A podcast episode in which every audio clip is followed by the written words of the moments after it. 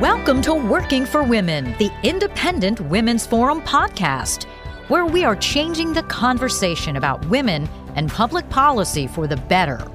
Hello, I'm Heather Madden, Director of Operations and Policy Research at Independent Women's Forum, and your host for today's Working for Women podcast. Today, I'm here with Hadley Heath Manning, Director of Policy at Independent Women's Forum. Today, we're going to be discussing tax reform and how it would impact women and their families. Hadley, thank you for joining me. Thanks for having me, Heather.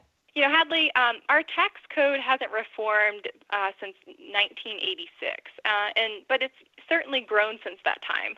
In fact, our tax code has changed almost 5,000 times from 2001 to 2012, which is an average of once every day. Uh, today, the tax code consists of about 2,650 pages, but then there's also about 70,000 additional forms and guidance. So, can you talk about how this has impacted Americans' uh, you know, ability to simply comply with the tax code uh, when, when filing their taxes each year?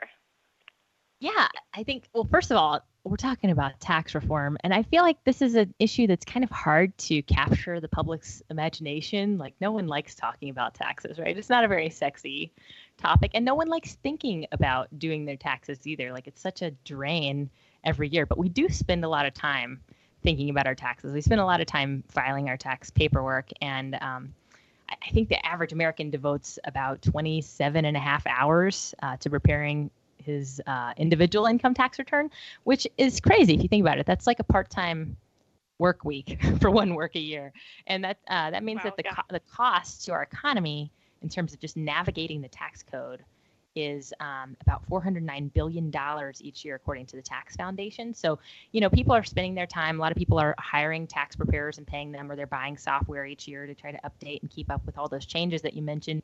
Um, but that's just a huge opportunity cost. That's money that we could be spending. That's time that we could be spending on truly productive activities. Um, obviously, for businesses, um, having more time and more money means they could hire more workers. They could invest more in their businesses. They could raise wages for crying out loud. They could lower their prices or something. But instead, uh, we spend, we waste really enormous amounts of time and money just trying just trying to comply and that's aside from you know the money that we actually pay in taxes.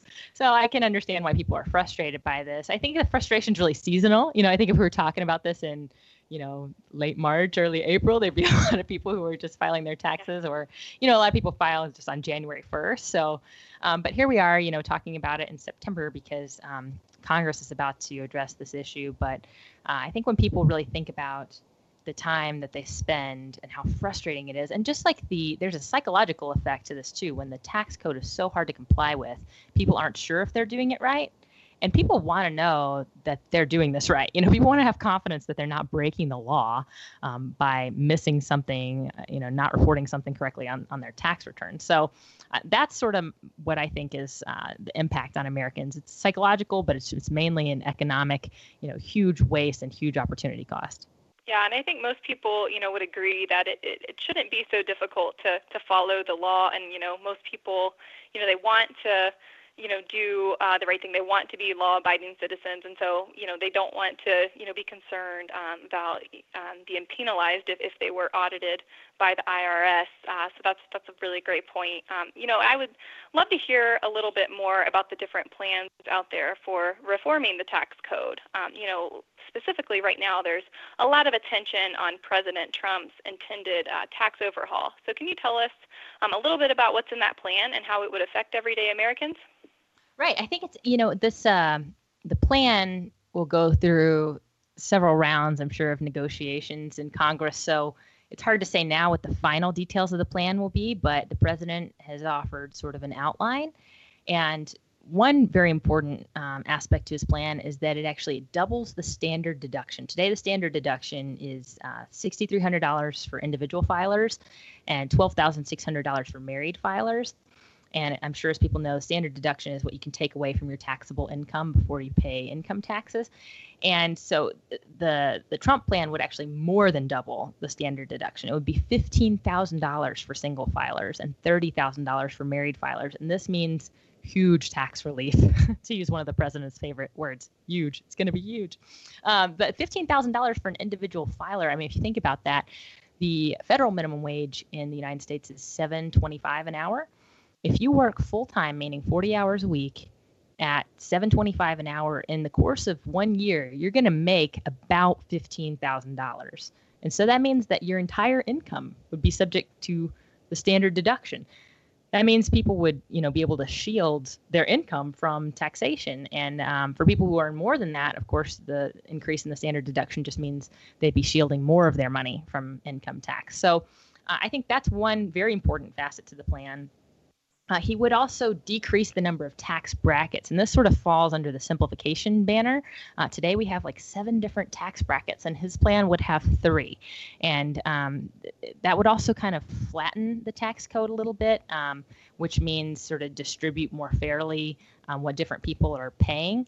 And um, finally, his plan would include some, um, you know, some eliminations to the deductions and loopholes that uh, many people use. Obviously, he wouldn't eliminate the standard deduction, he's increasing it by more than two times. Um, but he would eliminate a lot of deductions and, and, loopholes that contribute to the pages and pages and pages of, of the tax code that you mentioned earlier. He would keep in place the um, deduction for your mortgage and for gifts to charitable organizations.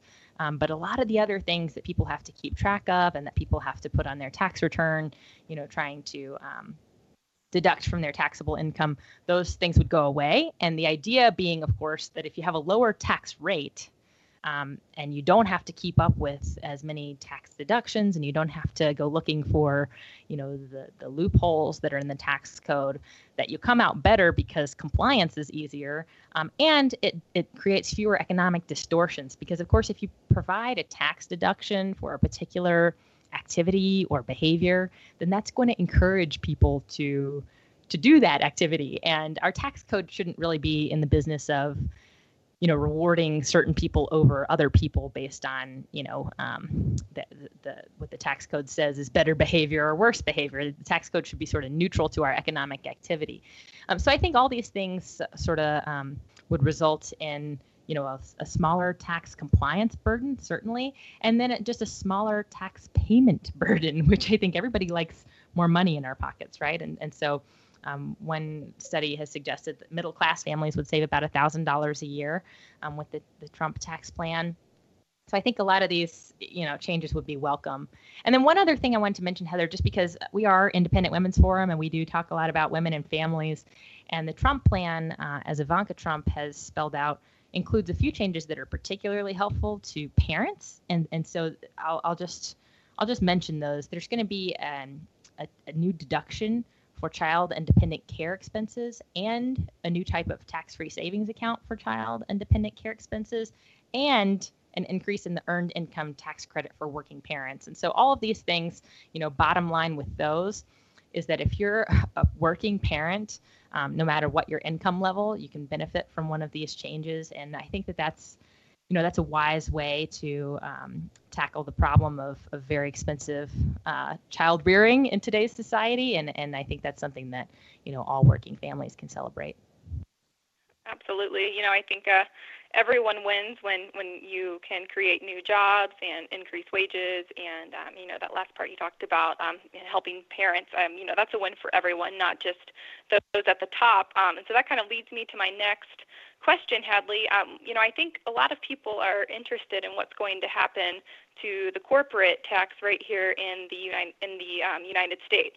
Uh, the current corporate tax rate of 35% is among the highest in the world here. Uh, can you tell us about how this um, high rate impacts both businesses and workers? Yeah, that's a great question. Um, you know, I think when people think of the corporate tax rate, or really anything with the word corporate in it, which I think has sort of become like a villainized word. If it's corporate, it must be, you know, in a smoky room with people smoking cigars and up to no good, trying to take advantage of the little guy. Um, and that's not that's not really right when it comes to the corporate tax code. Um, corporate tax impacts everyone. It impacts um, obviously investors and shareholders and people who are in the C-suite, people who are, you know, at the upper levels of management in corporations, but it also affects workers. And that rate that you mentioned, 35%, that's a it's a federal um, corporate tax rate. And remember, a lot of American businesses face additional corporate taxes at the state level. So you're right, we do have the highest statutory corporate tax rate in the world, which makes it hard for us to compete with other uh, countries in terms of um, you know competing for business. Um, but then we also have some of the highest effective corporate tax rates in the world. Because I know sometimes people will hear, oh, we might have a high statutory you know corporate tax rate, but businesses don't actually pay that much because all the loopholes. But the reality is, when you measure the effective tax rates, actually, yes, American businesses do pay a lot in taxes. And what does that mean? That means American workers indirectly pay a lot in corporate taxes. It's really it's hard to say the exact percentage, but the Congressional Budget Office and the Joint Committee on Taxation make the, the baseline assumption that workers indirectly pay 25 percent of all corporate tax dollars. Other economists estimate that percentage to be even higher, um, meaning that you know more than one in every four dollars that gets paid in corporate taxes is indirectly coming from workers. That means they're missing out on wage increases, they're missing out on more benefits, they're missing out on more economic opportunity in the workplace. And so I, you know, if you if you want to talk about what a lower corporate tax rate would mean, well, it's going to be associated with higher wages, according to the National Bureau of Economic Research, and it's it's going to be associated with more economic opportunities as more businesses decide to, you know, headquarter in the United States, do business in the United States, hire American workers, uh, and pay them more because that money is no longer being sucked up um, by a very high corporate tax rate. You know, it seems like a lot of these reforms that we've been talking about have the potential to affect women in particular. Um, and this is, of course, something we're very interested in um, as Independent Women's Forum. Um, you know, women currently comprise 47% of the U.S. workforce. More women are breadwinners now than ever before, and women uh, women-owned businesses are on the rise. So, do you think tax policy is a is a women's issue? Oh, absolutely. I mean, I don't know how other people's families work, but I feel like I'm the household financial manager, even though I'm married and I have a child. I think a lot of uh, women and moms do that for their families. So we're acutely aware of where every dollar is going. You know, we do a lot of the uh, consumer decisions. We decide, you know, what kind of groceries we're going to buy and what kind of cars we're going to buy. And um, we even, you know, more so than ever, women are buying houses. Women are participating in the economy, have huge economic power compared to our uh, predecessors. Uh, you mentioned women as business owners. Just look at the way the Uberized economy has given women more opportunities than ever to find, you know, what we might call work-life balance. Look at Etsy. Look at how many people have an Etsy shop. You know, look at how many women are taking advantage of technology and taking advantage of uh, the opportunities to uh, work part-time or work from home and really design their own um, economic opportunities, work for themselves. I mean, this is a, an era of unprecedented opportunity for women, and that's good news. But that means that yes, tax policy is more so now than ever a women's issue, and that women are thinking about you know how much money they're paying in taxes a lot of women are um, paying both sides of payroll taxes because they're paying as employers and employees. They're um, thinking about the way tax policy influences their decisions about their mortgages, and they're thinking about their uh, childcare expenses. They're thinking about, you know, all the ways that the, these things are sort of working together um, to provide either greater social mobility, the ability to sort of save and move up that ladder and provide a better life for our children, or our policies are, you know, today I'd argue that they may be restricting those opportunities by making it very difficult for families to get by. And so I, I think it, you're absolutely right that, that women, um, as employees, as employers, as participants in the gig economy, we're definitely paying attention to this, and it's going to have a huge impact on us. Here's a final question I have, Hadley. Uh, you know, September is a key month for policymakers. Uh, we talked about this a little bit um, at the start of the podcast. Um, the legislative schedule is packed with a tall list of must pass items. Um, this, of course, includes comprehensive tax reform, but also repealing and replacing the Affordable Care Act and voting on a debt filling bill. So, how can the President and Congress come together and get this done? Well, as I mentioned earlier, the the final details of a tax plan uh, are hard to say because there will be some negotiating going on. There will be some back and forth, um, not just you know not necessarily between Democrats and Republicans, but as we saw with health reform, sometimes within the Republican caucus, there's some disagreement and there's going to be some some challenges. So I don't think this is going to be easy. You mentioned you know sort of a laundry list of items that Congress is hoping to address. Um, and there are a lot of issues addressing the country. But the good news is for the president and for Congress that some of these tax policy changes that they're considering, um, whether it's reducing the number of brackets, um, lowering rates on working families, getting rid of deductions and loopholes that unnecessarily complicate the tax code, have broad public support. I mean, they have support um, across the political spectrum. So I don't think that this needs to be as partisan of a debate as it's probably going to be. Um, but I hope that the president and members of Congress keep in mind what's good for American families um, and, and, what's good for the American economy broadly. And I think if they do that, then they, can get some really positive changes made um, that will impact our economy uh, right away. I mean, really jumpstart the economy, but also have long term effects, um, allowing more and more families to um, to, to keep more of their own hard earned dollars, um, to move out of poverty, and even um, to move out of the middle class into the upper class, but just to have people continually improving their lives. Um, through having a, a, more straightforward tax code. The tax code, like I said at the beginning, it is not a sexy topic, but it's one that touches our lives in so many ways. Um, I would say, you know, maybe the only other policy area that's more boring and also of equal economic importance is monetary policy. So I'm glad we didn't have to talk about that today, but but the tax code's a big one, and I'm I'm glad they're going to address it.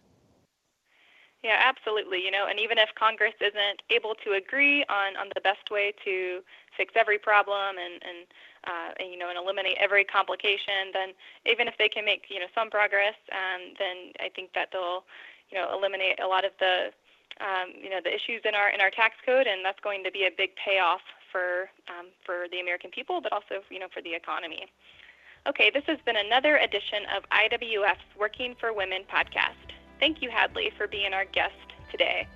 To our listeners, if you are interested in learning more about tax reform and other issues, please check us out at IWF.org.